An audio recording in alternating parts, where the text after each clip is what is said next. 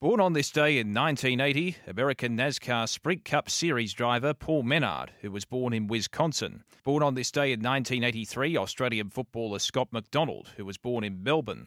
And born on this day in nineteen eighty-six, famous Jamaican sprinter Usain Bolt, who won Olympic gold in the one hundred metre and two hundred metre sprints in two thousand eight, two thousand twelve and two thousand sixteen. He was born in Jamaica.